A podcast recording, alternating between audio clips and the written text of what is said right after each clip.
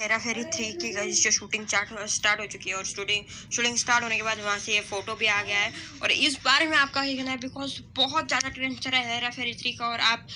ये जो टीम की जोड़ी है वो तो आप देख ही सकते हो पिक्चर में लाइक शेयर सब्सक्राइब करो मिलते हैं नेक्स्ट शॉर्ट्स में